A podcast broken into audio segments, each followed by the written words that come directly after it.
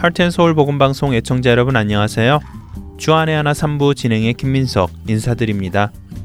지난 시간부터 조선에 가장 많은 영향을 끼친 선교사 중에 한 명인 언더우드 선교사에 대해 나누고 있는데요. 쉽지 않은 길을 통과하여 도착하게 된 조선. 당시 언더우드는 조선말이 상당히 서툴렀습니다. 하지만 그는 거리에서나 조선인들의 집에서나 사람들을 대면하면 성경을 꺼내 읽기 시작하였고 그의 조선인 전도는 이렇게 시작됩니다. 당시 조선인들은 파란 눈에 높은 코를 가진 외국인에 대한 나쁜 선입견과 거부감, 서양 종교에 대해 배타적이었기에 그런 조선 사람들에게 복음을 전하는 것은 쉬운 일은 아니었습니다. 그럼에도 언더우드는 조선에서의 선교를 포기하지 않고 자신이 해야 할 선교 일을 찾기 시작하는데요. 특히 그는 당시 거리에 버려진 아이들을 돌보는 일과 교육 사업에 관심을 두면서 1886년 2월 미국 공사관의 도움으로 조선에 고아원 설립 허가를 요청하게 됩니다. 언더우드는 이곳을 단순히 고아를 위한 보호기관이 아닌 성경 말씀을 중심으로 교육과 기술을 가르치는 일종의 기술학교로 키워가며 장차 신학교와 정규 교육기관을 발전시킨다는 생각을 품고 있었지요. 물론 조선 정부도 단순한 종교 활동이 아닌 고아와 극빈자 자녀를 돌본다는 미국 정부의 요청에 아주 호의적이었는데요. 1886년 5월 11일, 마침내 정동에는 한옥을 수리하여 만든 고아원이 정식으로 문을 열게 됩니다. 당시 이곳 고아원의 원장은 사실 조선인이 원장이었지만 이곳의 실제적인 관리와 교육은 언더우드 선교사가 담당을 하고 있었죠. 주로 한문과 영어 그리고 성경을 가르친 이 기관은 실제로 4년 후 학교 체제와 기구를 갖추고 구세학당이라는 이름으로 개명을 하게 되는데요. 찬양 함께 하신 후에 계속해서 이야기 나누겠습니다.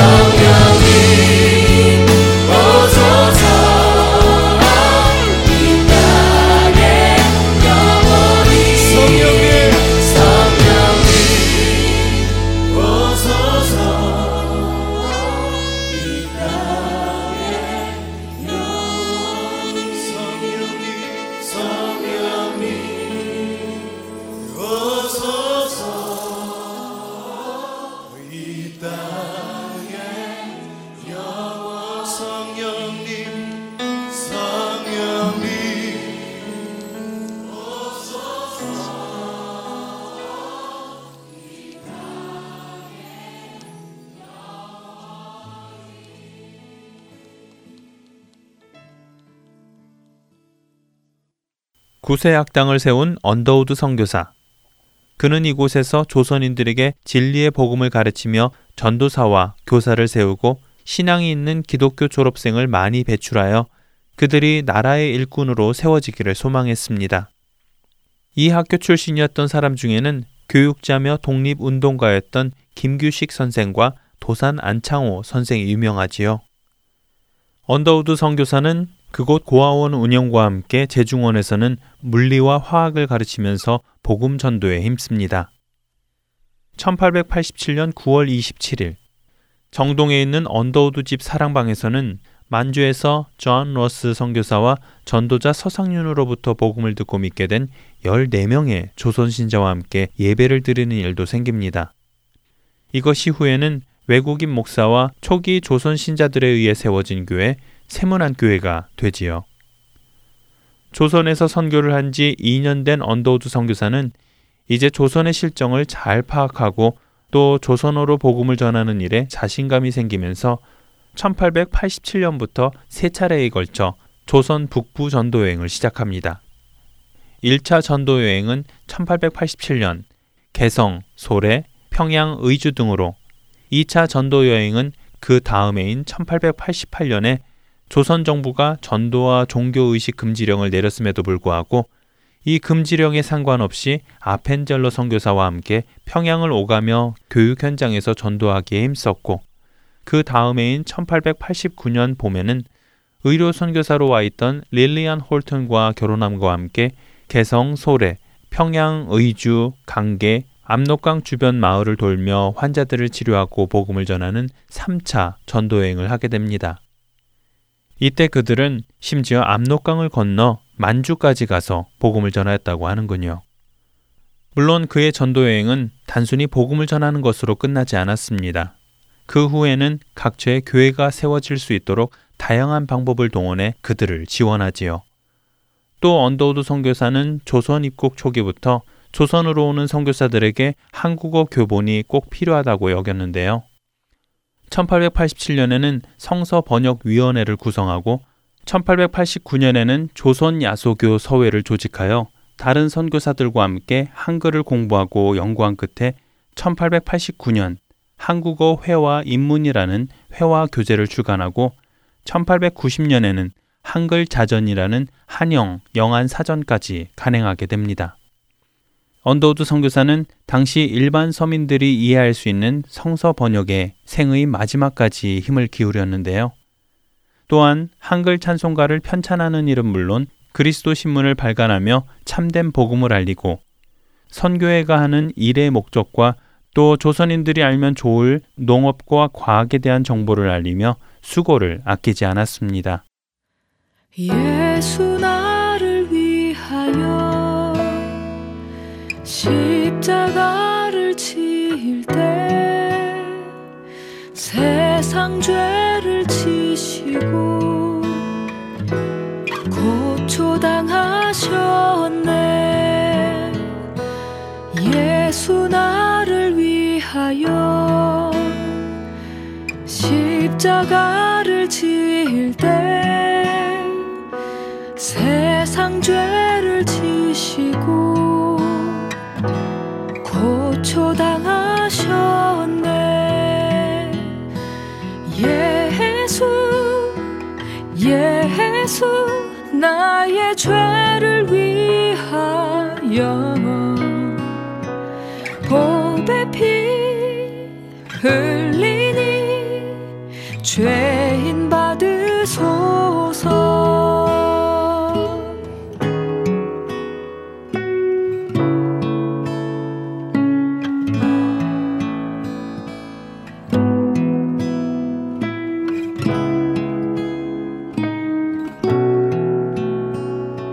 피와 같이 붉은 죄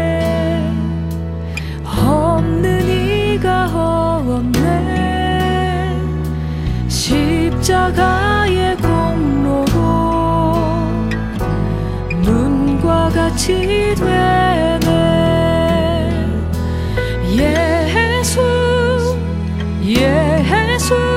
나의 죄를 위하여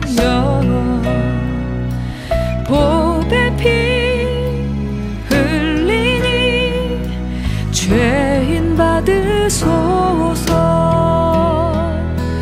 예수 예수 나의 죄를 위하여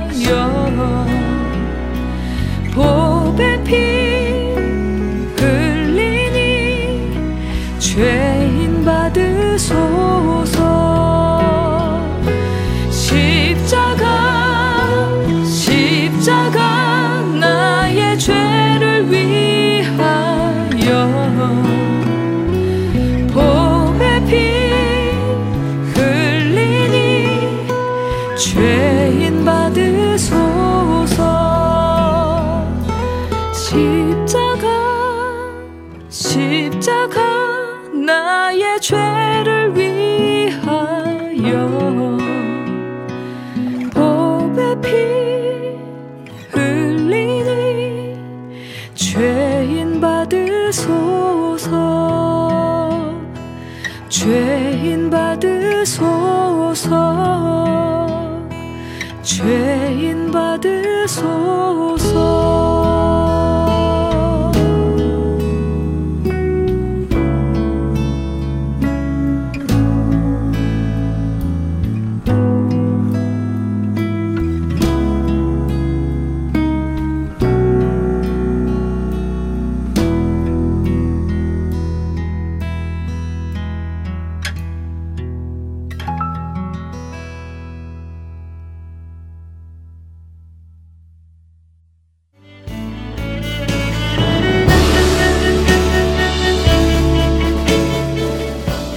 이사야부터 말라기까지 들어는 보았지만 쉽게 읽어지지 않는 선지서. 그러나 그 선지서 안에는 하나님의 마음이 담겨 있습니다. 이름은 들어보았지만 잘 알려지지 않은 선지자들. 그들의 이야기를 통해 하나님의 마음을 알아갑니다. 주안의 하나 4부 선지자 이야기에서 만나 뵙겠습니다.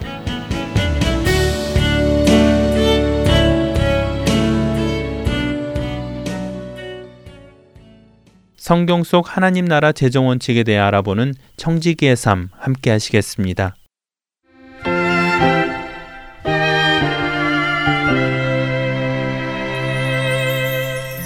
애청자 여러분 안녕하세요. 청지기의 삶 진행의 신태입니다. 지난번 강의에선 빚에 대한 성경의 관점에 대해서 나누면서 기본적으로 빚을 지지 않는 것, 졌을 땐 가능한 빨리 갚아야 할 것이라고 이야기했습니다.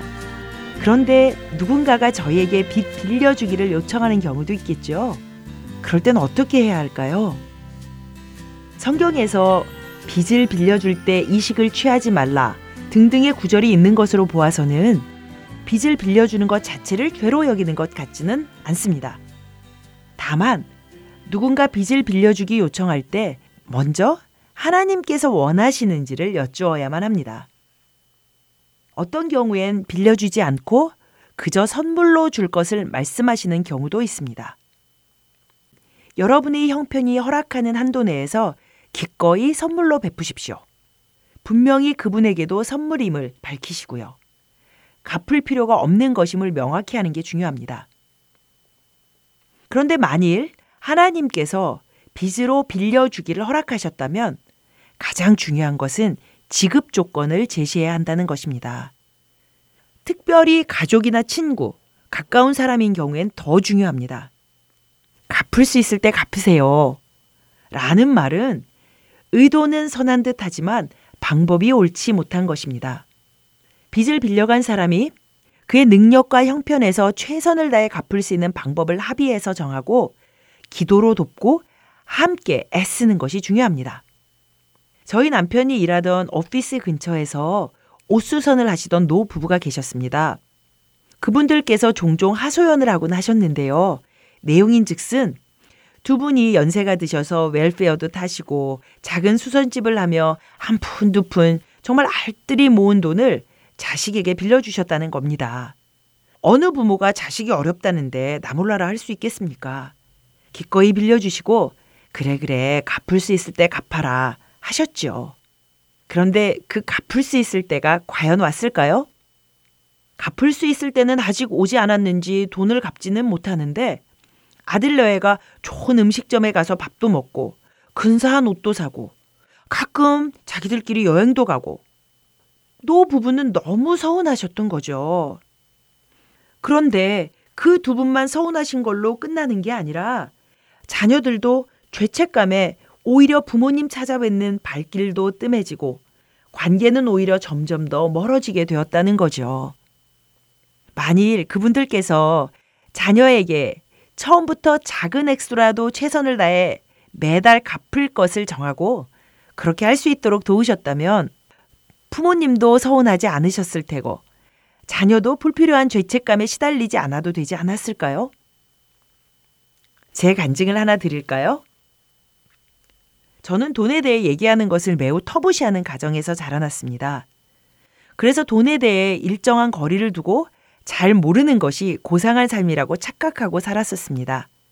그래서인지 저 스스로도 돈 이야기를 거의 하지 않지만 다른 사람이 돈 이야기하는 것도 왠지 불편하게 여기는 그런 잘못된 생각을 갖고 있었지요. 어느 날 저랑 가까운 자매 한 분이 돈을 빌려달라고 부탁하셨습니다.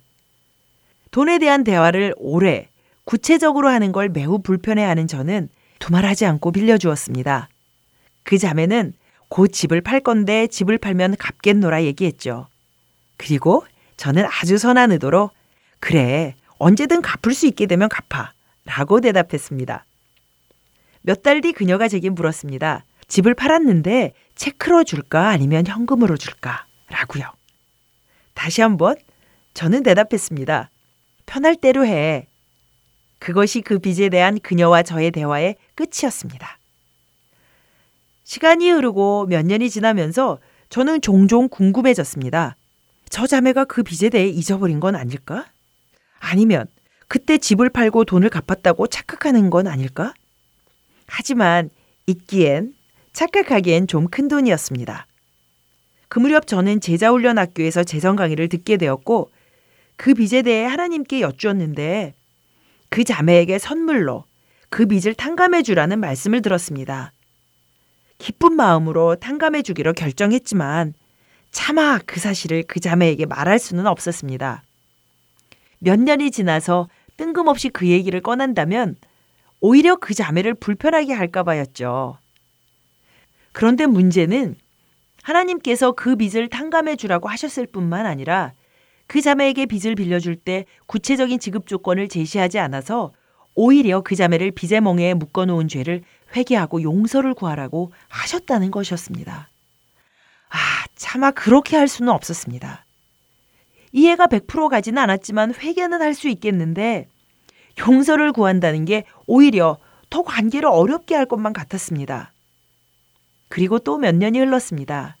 여전히 자매와 저는 일주일에 적어도 한두 번은 얼굴을 마주치는 사이였지만 단 한 번도 그 이야기를 나눈 적은 없었습니다. 그러다 저희가 선교를 나가기로 하고 떠나기 몇 주 전 그 자매에게 연락이 왔습니다. 잠깐 집에 들려도 되겠냐고 전화를 하고 그 자매는 30초도 안 되어 벨을 눌렀죠. 아마도 집 앞에 바로 있었던 것 같습니다. 그 자매가 먼저 얘기를 꺼냈습니다. 내가 이렇게 말하면 안 되는데 10여 년이 지나 처음으로 그녀가 그 빚을 기억하고 있음을 알았습니다. 드디어 그간의 얘기를 할 수 있다는 게 너무 기뻐서 얼른 이야기했습니다. 그 빚은 이미 오래전 다 탕감이 되었다고요. 멋쩍어서 제가 얘기를 꺼내지 못한 것뿐이라고. 그리고 용서도 구했습니다. 진심을 다해서요. 물론 그 자매는 펄쩍펄쩍 뛰며 그 돈을 언젠가 꼭 갚을 것이라고 그리고 용서가 웬 말이냐고 말했지만 결국 용서를 구한 제 마음은 날아갈 것 같았습니다. 그런데 문제는 그 다음이었습니다. 그 자매가 다시 조심스럽게 떨리는 목소리로 말을 이었습니다. 정말 미안한데 돈을 한 번만 더 빌릴 수 있을까? 이제 빚을 어떻게 다루어야 할지 아는 저는 미안하다며 거절했습니다. 내가 만일 돈을 빌려준다면 정확한 지급 조건을 기도하며 자매와 함께 결정하고 자매가 그것을 끝까지 지켜서 빚의 멍에 묶이지 않도록 도울 책임이 내게 있는데 이제 곧 선교지로 떠나는 내가 그걸 감당할 수는 없을 것 같다고 말이죠. 지금도 생각하면 그 자매에게 얼마나 미안한지 모릅니다. 제가 이런 원칙들을 미리 알아서 맨 처음 그녀에게 돈을 빌려줄 때 얼마가 되었던 작은 액수나마 지급 조건을 제시하고 갚을 수 있도록 기도로 격려하고 도왔다면 10년도 더 지난 지금 그녀는 재정적 자유함 가운데 있을 수 있지 않았을까요? 어떤 이유이든 돈을 빌렸다면 가능한 빨리 갚을 책임이 우리에게 있습니다. 빚을 갚을 때 제일 중요한 것은 기도하며 그 빚의 문제를 하나님 앞에 가져가는 것입니다. 많은 경우 빚은 보이는 현상일 뿐 진짜 문제는 저희의 탐욕, 충동, 무절제함일 수 있기 때문입니다. 그래서 빚을 갚는 것을 넘어서 다시는 잘못된 선택을 되풀이하지 않도록 결단해야 하기 때문에 하나님의 도우심이 반드시 필요합니다. 빚에서 해방되는 나를 향해 떠나는 여정에서 하나님의 도움과 인도를 구해야만 합니다. 빚이 주는 정서적 공포나 수치, 무가치함과 무기력은 자꾸 채권자를 피하도록 만듭니다. 그러나 빚에 대한 책임을 받아들이고 갚을 방도 없이 진 빚, 그 악에 대한 회개가 우선입니다. 시편 37편 21절에 꾸고 갚지 않는 사람을 악인이라고 분명히 정의했으니까요. 그리고 이제 패러다임의 변동이 일어나야만 합니다. 만모는 자꾸 내가 갚지 않은 것, 할 수 없는 것에 초점을 맞추게 하려 하지만 우리는 의도적으로 내가 갖고 있는 것, 할 수 있는 것에 초점을 맞춰야 합니다. 내가 가지고 있는 것으로 내가 할 수 있는 일을 시작할 때 하나님께서는 초자연적으로 역사하십니다. 베드로가 배전을 넘어가는 그가 할 수 있는 일을 하지 않았다면 어떻게 무리를 걷는 초자연적인 역사를 경험할 수 있었겠습니까? 모든 기적은 사람이 할 수 있는 자연적인 것과 하나님께서 하시는 초자연적인 일의 결합입니다. 재정, 빚의 영역에서도 하나님의 길과 내 길을 나란히 놓을 때 잠언 16장 7절의 말씀대로 사람의 행위가 여호와를 기쁘시게 할 때 원수와도, 여기서 원수는 채권자를 의미할 수도 있겠습니다. 원수와도 화목해하는 기적이 일어납니다. 빚을 갚는 실제적인 방법에 있어서 첫 번째는 충성스러운 청지기의 기본부터 시작해보는 겁니다. 예서 나눌 문서로 작성해서 줄여야 할 지출을 파악하고 충동적 지출을 예방하는 거죠. 뿐만 아니라 모든 재산 목록, 소유한 것을 작성하고 처분해야 할 재산 목록을 기록하는 겁니다. 이때 처분하는 물건으로 잃을 것보다 빚을 갚음으로 얻을 이익만, 그 자유함만 생각해야 합니다. 혹시 127시간이라는 영화를 보신 분이 계신지 모르겠습니다. 실화를 바탕으로 만든 영화인데요. 암벽 등반을 하던 한 남자가 손이 바위 사이에 끼는 사고를 당했습니다. 며칠이 지나도 구조대가 오지 않자 그는 결정을 내려야 했습니다. 손을 잃을 것인가, 목숨을 잃을 것인가.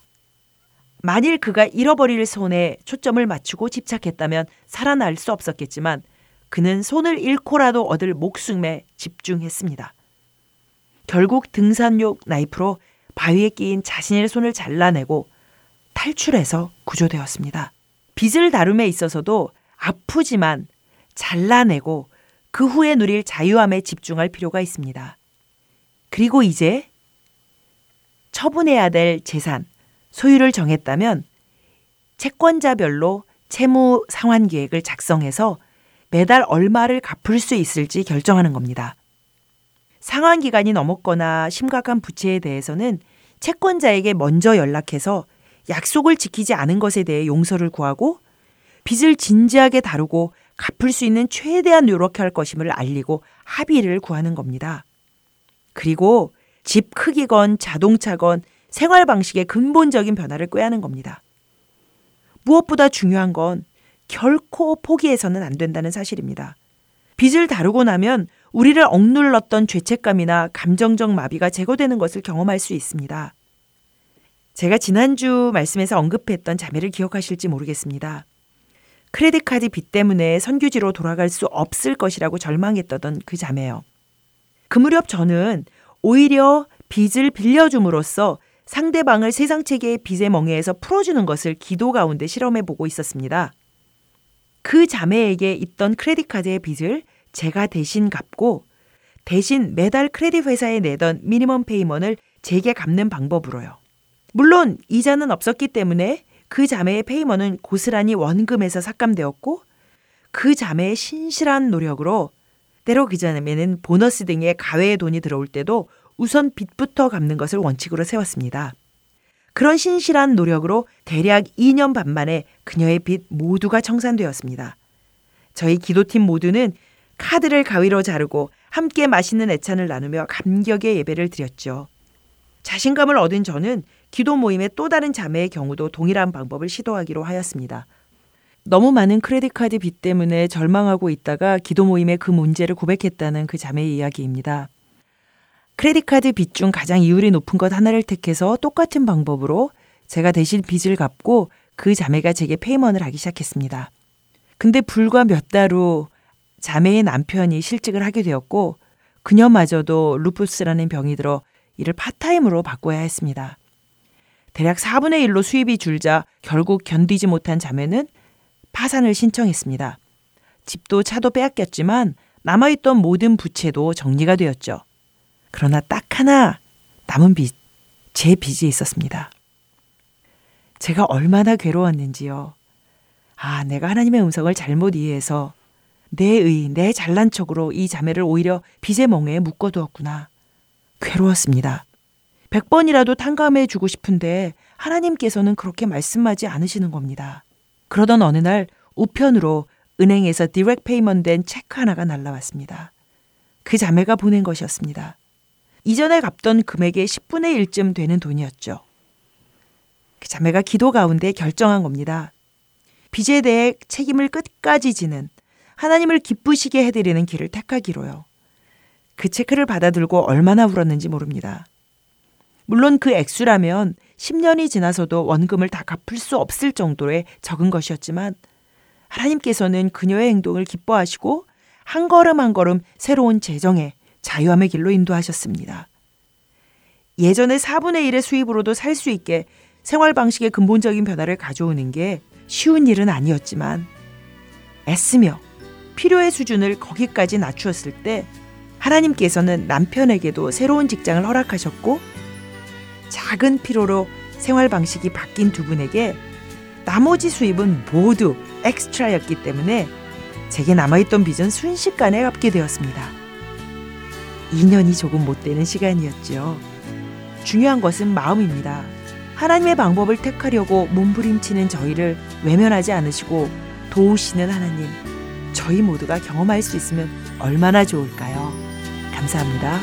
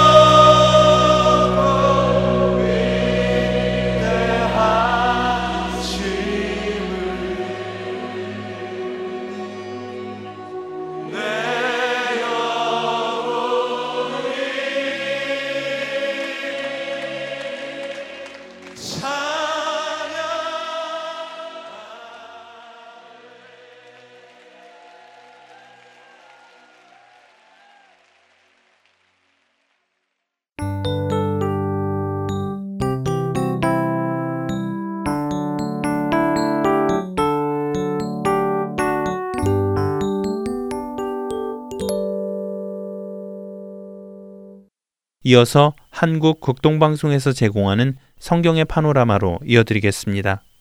오늘은 무적의 이스라엘과 지도자의 길에 대해 나누어 주십니다.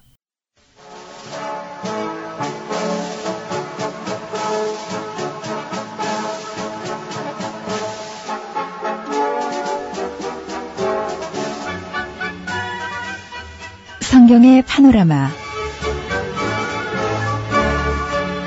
성경의 파노라마 이 시간은 성경의 구약부터 전체적으로 큰 흐름을 살펴보고 있습니다. 노후 목사님이십니다. 목사님 안녕하세요. 반갑습니다. 김성윤입니다. 네, 이제 40년간의 그 훈련이 마감돼갈 때, 마무리될 때 무슨 일이든지 처음도 참 중요하지만은 끝이 참 중요합니다. 끝나갈 때 조심을 해야죠. 그때 고비이기도 하고 한데, 거기 이제 이스라엘 백성들이 40년 노정에 몇 번의 싸움이 있었습니다. 처음에는 이제 아말렉 족속과의 싸움이 있었고요. 모세가 손을 들면은 이기고 손이 내려가면 지고 했던 그 아말렉과의 싸움이 있었고, 두 번째는 미디안 족속과의 또 싸움도 있었습니다. 세 번째는 이제 이 아모리 족속은 그야말로 이제 가나안 족속 중에서 아주 대표적인 족속인데, 아모리 족속 중에서 가장 강한 왕이 아마 아모리 왕 시혼이라는 이 왕이었을 거예요. 철침상이 막 어마어마하게 크고 그 당시 아주 명성을 떨치던 그런 아모리 왕 시혼과 바산왕 옥이 있었는데, 이 두 사람이 차지하고 있던 땅을 이제 빼앗게 됩니다. 이런 전쟁을 보면은 전쟁이 무슨 이스라엘 백성의 무술이 뛰어나서 이긴 것도 아니고 군사가 막강히 이긴 것이 아니고 순전히 하나님께서 이기게 해주어서 주셔가지고 그렇게 이겼는데, 어쨌든 그 땅을 빼앗아 놓고 보니까 두 가지가 생긴 겁니다. 하나는 전쟁 바산왕 옥이나 아모리왕 시혼이 이스라엘 백성 앞에 패했다는 이 소문이 가나안 땅 전체를 아마 진동시켰어요. 그 소문이 너무 엄청난 소문이어서. 그리고 이제 그 땅을 빼앗았더니 땅이 아주 그 요단강 동편 땅이 그 좋은 땅이지요. 지금 현재 요르단 땅인데, 우리 대개 이 성지에 순례를 가는 분들이 여행사가 이렇게 개발한 잘못된 프로그램에 따라가게 되면은 요단강 동편 땅을 전혀 보지 못하고 그냥 애굽 이집트를 갔다가 예루살렘 갈릴리 텔아비브에서 비행기 타고 와버리던, 완전 절반밖에 안 돼요. 이스라엘 땅이 옛날에 요단강 동편, 그 루벤 지파, 갓 지파, 므낫세 반 지파가 차지했던 그 땅이 있는데 그걸 안 본단 말이죠. 많은 사람들이 그걸 보지 못하고 오는 경우가 많습니다. 그래서 꼭 가시는 분들은 이왕 일생에 한 번 아니면 두 번 이렇게 갈 수 있는 길인데, 뭐 거의 한 번이겠죠. 그런데 그 요단강 동편 땅, 느보산, 비스가산이 있고, 그리고 이제 루벤 지파, 갓 지파, 므낫세 반 지파가 살았던 그 땅을 한번 꼭 볼 필요가 있습니다. 지금 현재는 요르단 영인데, 요르단 쪽이 그래도 그 이슬람 중에서는 좀 그렇게 강경파가 아니기 때문에 온건파들이 좀 있는 편이죠. 그래서 여행이 됩니다, 지금도. 그래서 그 땅을 가보면 참 그 비옥한 좋은 땅인데, 그 땅을 보자 루벤 지파, 갓 지파 이런 사람들은 가축이 굉장히 많이 있었어요. 그래서 네. 그 땅이 탐이 난 겁니다. 그래서 모세에게 가가지고, 우리는 요단강 건너 가서는 땅을 얻지 않을 테니까 지금 건너 들기 전에 이 땅을 좀 우리에게 주셨으면 좋겠다. 그렇게 요청을 하게 됩니다. 그래 모세가 아주 화를 내면서, 지금 온 백성이 함께 들어가 싸워도 우리가 힘이 모자란데 너희가 땅만 보고 그냥 이거 탐을 내가지고 여기서 그냥 주저앉겠다고 한다는 건 있을 수가 없는 일이다. 하니까 그 루벤 지파, 갓 지파 사람들이 그게 아니고, 땅을 주시면 우리가 가축들을 위해서 그저 우리만 지어놓고 우리가 오히려 가나안 땅 들어갈 때 앞장서서 가서 싸워가지고 가나안 그 서쪽 땅을 다 평정한 후에 우리가 돌아와서 이 땅을 차지하겠습니다. 이렇게 이제 이야기를 합니다. 그러니까 모세가 그렇다면 그는 이해가 간다 해가지고 이제 그 루벤 지파 제일 장자죠.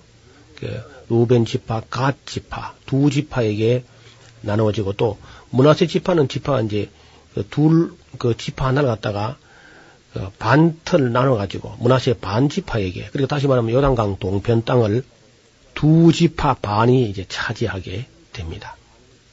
그래서 그 두 지파 반이 정말 그 땅을 받아가지고는 양들을 위해서 우리를 짓고 자기 가족들이 거할 만하게 해놓고 노인들과 어린 나이 여인들만 남기고 용사들은 전부 이제 요단강으로 건너가가지고 그 땅 평정할 때 같이 이제 싸우게 되지요. 우리가 무장하고 여호와 앞에서 가나안 땅으로 건너가서 요단 2편으로 우리의 산업이 되게 하겠다고 이제 이렇게 이야기했는데, 모세가 갓 자손과 루벤 자손 그리고 요셉 아들 므낫세의 반지파에게 아모리인의 땅들 시온의 국토와 바산왕 옥의 국토를 주되 곧 나라와 그 경내 성읍들과 그 성읍들의 사면 땅을 그들에게 다 주었습니다. 갓 자손은 디본 땅 아다롯과 아로엘과 그런 땅을 다 차지했는데, 그 중에 가장 이제 힘 있는 땅이 바산왕 옥이 차지했던 땅하고 아모리왕 시온이 차지했던, 근데 다시 말하면 막강한 강력한 그런 대적이 있던 땅은 빼앗기가 힘들어서 그렇지 그 힘이 제일 세니까 제일 좋은 땅을 차지하고 있었지 않겠습니까? 네. 그래서 빼앗기가 힘들어서 그렇지 이제 일단 빼앗고 나니까 아주 좋은 땅이죠. 이제 나중에 요단강 서편 건너가서는 여부스 사람이 살던 고지가 아주 좋은 곳이죠. 여부스가 또 가나안 족속 중에서 아주 강한 족속이었어요. 여부스가 이제 차지한 곳이 예루살렘이죠. 그런데 다윗 때 가서 물론 빼앗습니다만은.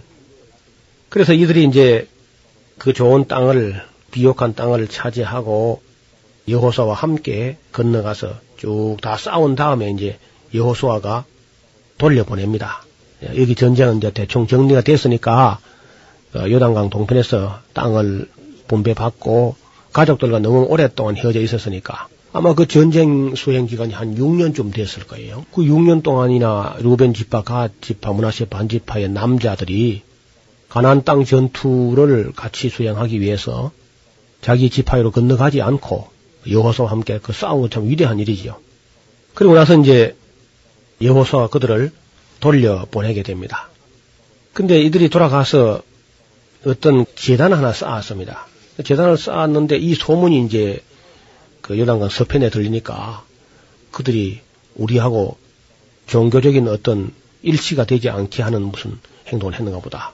당을 지어가지고 무슨 다른 종교를 만드는가 보다. 이래가지고 전권위원들, 수습위원들 막 파송하게 되고 가서 아주 굉장히 그저 벼르고 벼르면서 건너갔습니다.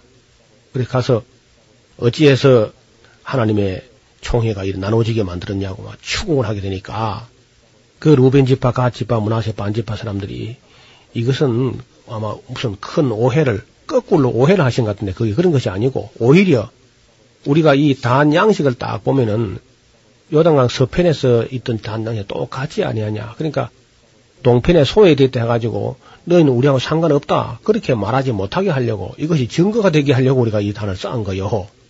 그래, 그 말을 듣고 이제 그 굉장히 강경하게 건너갔던 사람들이 노가 다 풀어져서 다시는 이상한 다른 종교 행위를 하지 말고, 그리고 비록 강을 사이에 두고 갈라져 있지만은 우리가 한미종이라는 것을, 신앙 공동체라는 것을 잊지 말도록 그렇게 당부를 하면서 그 말에 아주 그들을 즐겁게 했습니다.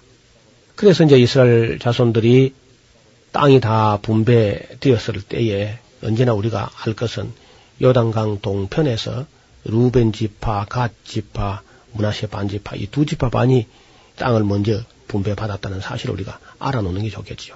그러고 나서 그들은 역시 땅은 먼저 받았어도 싸울 때는 같이 건너가서 열심히 싸워준 것도 아름다운 일이고요.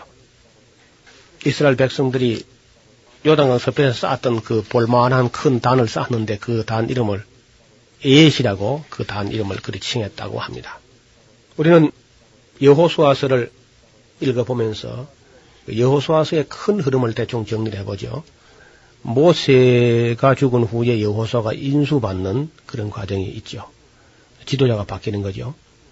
그 다음에 이제 그들이 요단강을 정말 건너서 요단강물이 촥 갈라지면서 요단강을 건너 들어가는 것이고요. 그 다음 맨 처음 일어났던 일이 이제 여리고성 전투가 되죠.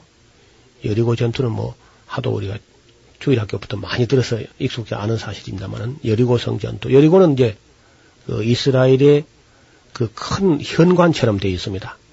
해변으로 통해서 오면 요빠항이 현관이고요.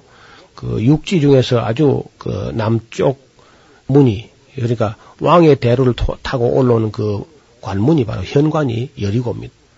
그 북쪽에는 이제 가브나움 쪽에 있는 그쪽이 북쪽에 현관처럼 되어 있고, 남쪽에는 두 문이 있는데, 하나는 이제 부엘세바, 그리고 이제 여리고, 그리고 요빠, 이런 곳이 이제 그 당시 아주 중요한 그런 부분이었죠.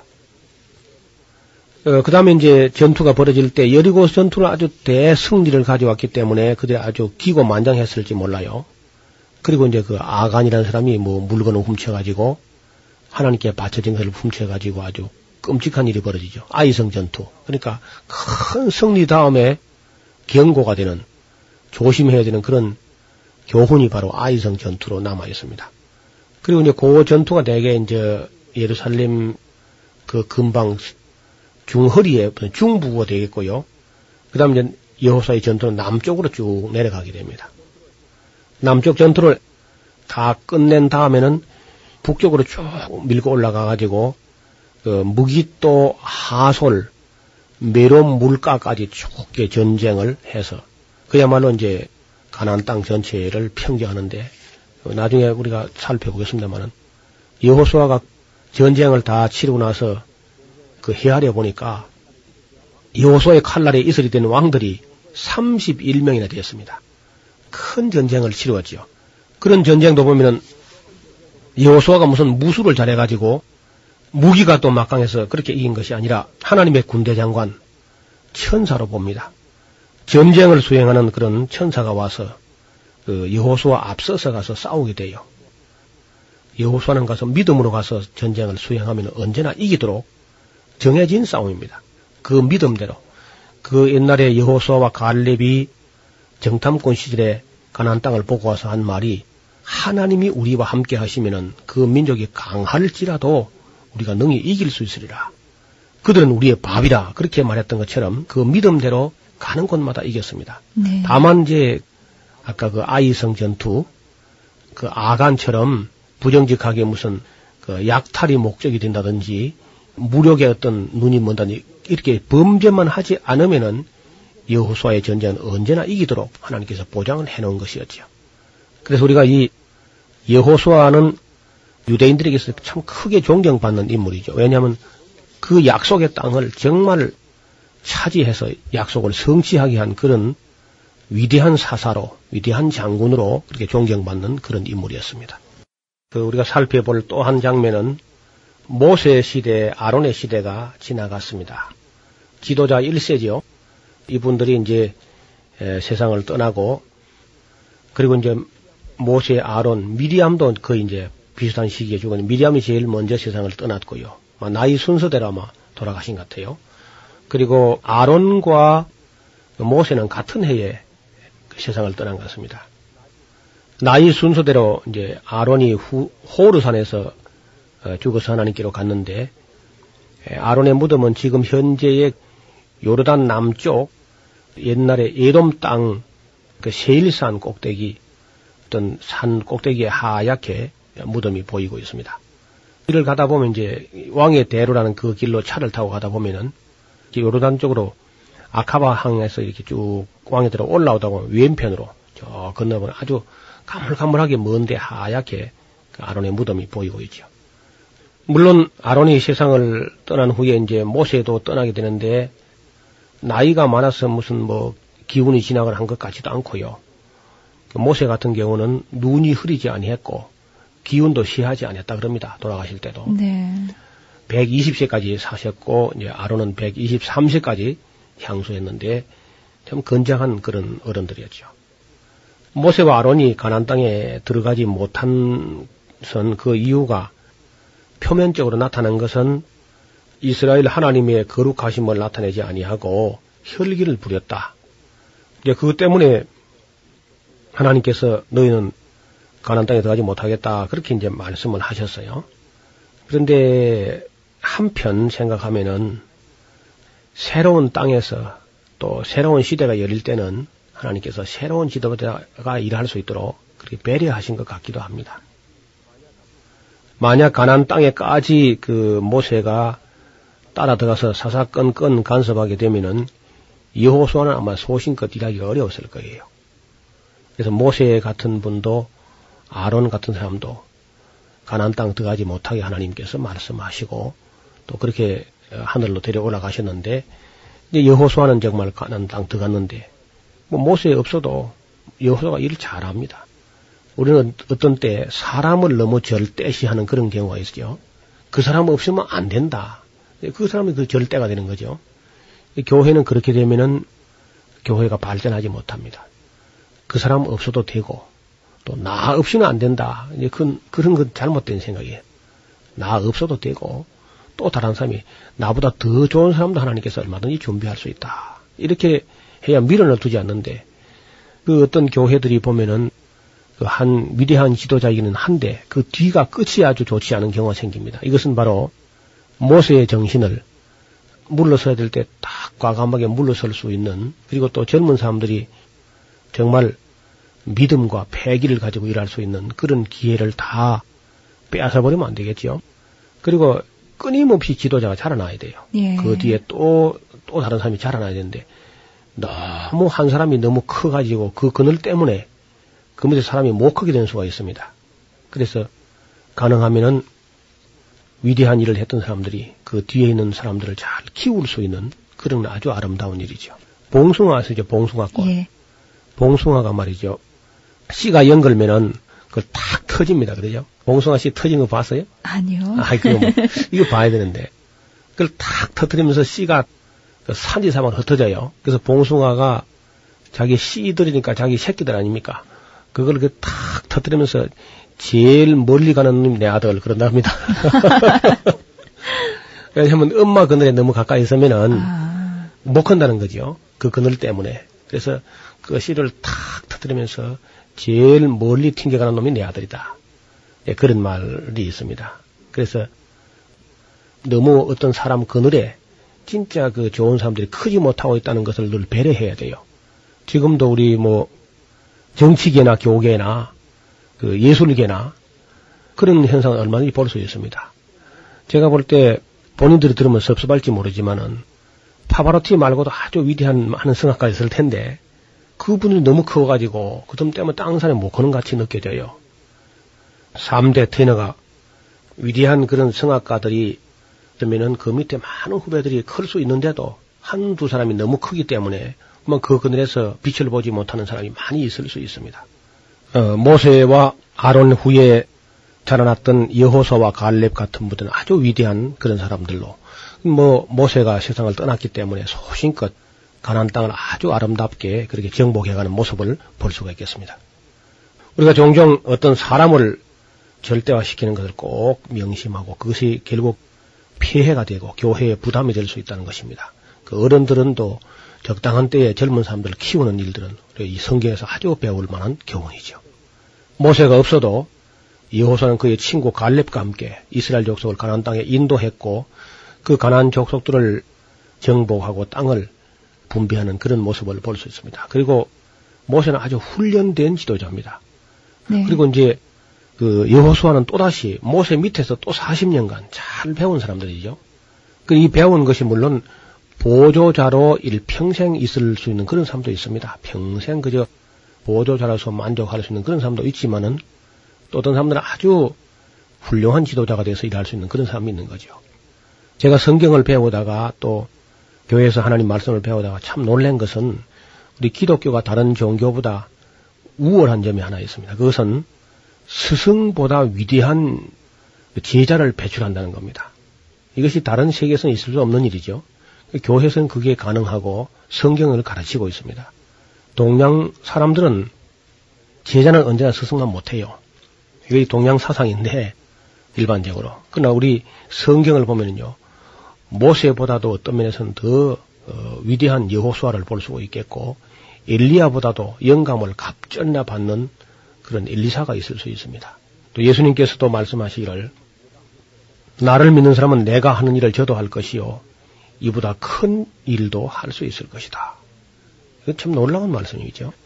주님의 교훈은 스승의 한계 안에 폐쇄되는 그런 교훈이 아니라 스승보다 더 큰 일도 할 수 있다고 이렇게 개방을 해놓은 겁니다. 얼마나 파격적인 얘기입니까? 예. 예, 이건 세상에서 듣지 못하는데.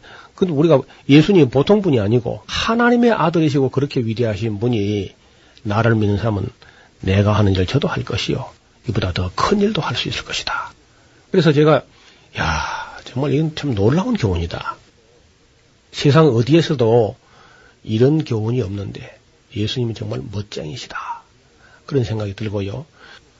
여호수아를 놓고 볼 때에 이렇게 수고는 사실 모세가 다 했는데 네. 그래서 차지는 여호수아가 한다는 건 참 우리가 볼 때 어떤 면에서는 참 납득할 수 없지만은 그러나 역시 하나님은 한 사람이 다 하길 원치 않으시고 그 사람이 또 일이 있어야 자기가 존재하는 의미가 있지요. 그래서 내가 다 해버리지 말고 다른 사람도 동참하게 하는 것, 이게 아주 중요한 일이죠. 하나님께서는 모세를 강하게 격려하셨고 모세와 함께 하시던 것 같이 내가 너와도 함께 하실 것을 약속했습니다. 여호수아는 지난 40년 동안 모세의 시종자로서 섬기면서 지도자의 길이 얼마나 어렵고 힘든 일인가 하는 것을 몸소 보면서 배운 사람이죠. 그렇죠. 그리고 아무리 힘들고 어려워도 하나님께서 함께 하시면 능히 감당할 수 있다 하는 것도 그들은 직접 눈으로 보고 배웠습니다. 여호와의 종 모세가 죽은 후에 여호와께서 모세의 시종 눈의 아들 여호수아에게 일러 가라사대 내 종 모세가 죽었으니 이제 너는 이 모든 백성으로 더불어서 일어나 이 요단을 건너 내가 그들 곧 이스라엘 자손에게 주는 땅으로 가라. 내가 모세에게 말한 바와 같이 무릇 너의 발바닥으로 밟는 것을 내가 다 너에게 주었노니 곧 광야와 이 레바논에서부터 큰 하수 유브라데에 이르는 헷 족속의 온 땅과 해지는 편 대해까지 너희 지경이 되리라. 너의 평생에 너를 능히 대적할 자가 없으리니 내가 모세와 함께 있던 같이 너와 함께 있을 것임이라. 내가 너를 떠나지 아니하며 너를 버리지 아니하리니 마음을 강하게 하라. 담대히 하라. 너는 이 백성으로 내가 그 조상에게 맹세하여 주리라 한 땅을 얻게 하리라. 오직 너는 마음을 강하게 하고 극히 담대히 하여 나의 종 모세가 네게 명한 율법을 다 지켜 행하고 좌로나 우로나 치우치지 말라. 그리하면 어디로 가든지 형통할 것이다. 아마 이 그 성경 읽다가 말이죠. 이렇게 참 그 힘을 주는 말씀, 감격한 말씀이 성경에 있는 걸 보고 참 깜짝 놀라게 되죠. 율법책을 입에서 떠나지 말게 한다는 거 아주 중요합니다. 좌로나 우로나 치우치지 아니하고 그리고 강하고 담대한 믿음으로 나가게 되면은 하나님께서 어디를 가든지 함께 할 것이고 또 형통하게 할 것을 약속하셨습니다. 그리고 말씀하시기를 내가 네게 명한 것이 아니냐. 마음을 강하게 하고 담대히 하라. 두려워 말며 놀라지 말라. 네가 어디로 가든지 네 하나님 나 여호와가 너와 함께 하느니라. 그렇게 말씀하십니다. 지도자 1세가 지나가고 수아시대를 맞이해서 이스라엘 백성들은 정말 새로운 지도자와 함께 충성을 맹세하고 순종하면서 새로운 지도자와 함께 그 약속의 땅을 차지하는 그런 장면들이 여호수아서 안에 기록이 되어 있습니다. 아무리 힘들고 어려워도요, 하나님께서 함께 하시면 능히 감당할 수 있습니다. 지금까지 노후 목사님이셨습니다. 목사님 고맙습니다. 감사합니다. 김성윤이었습니다.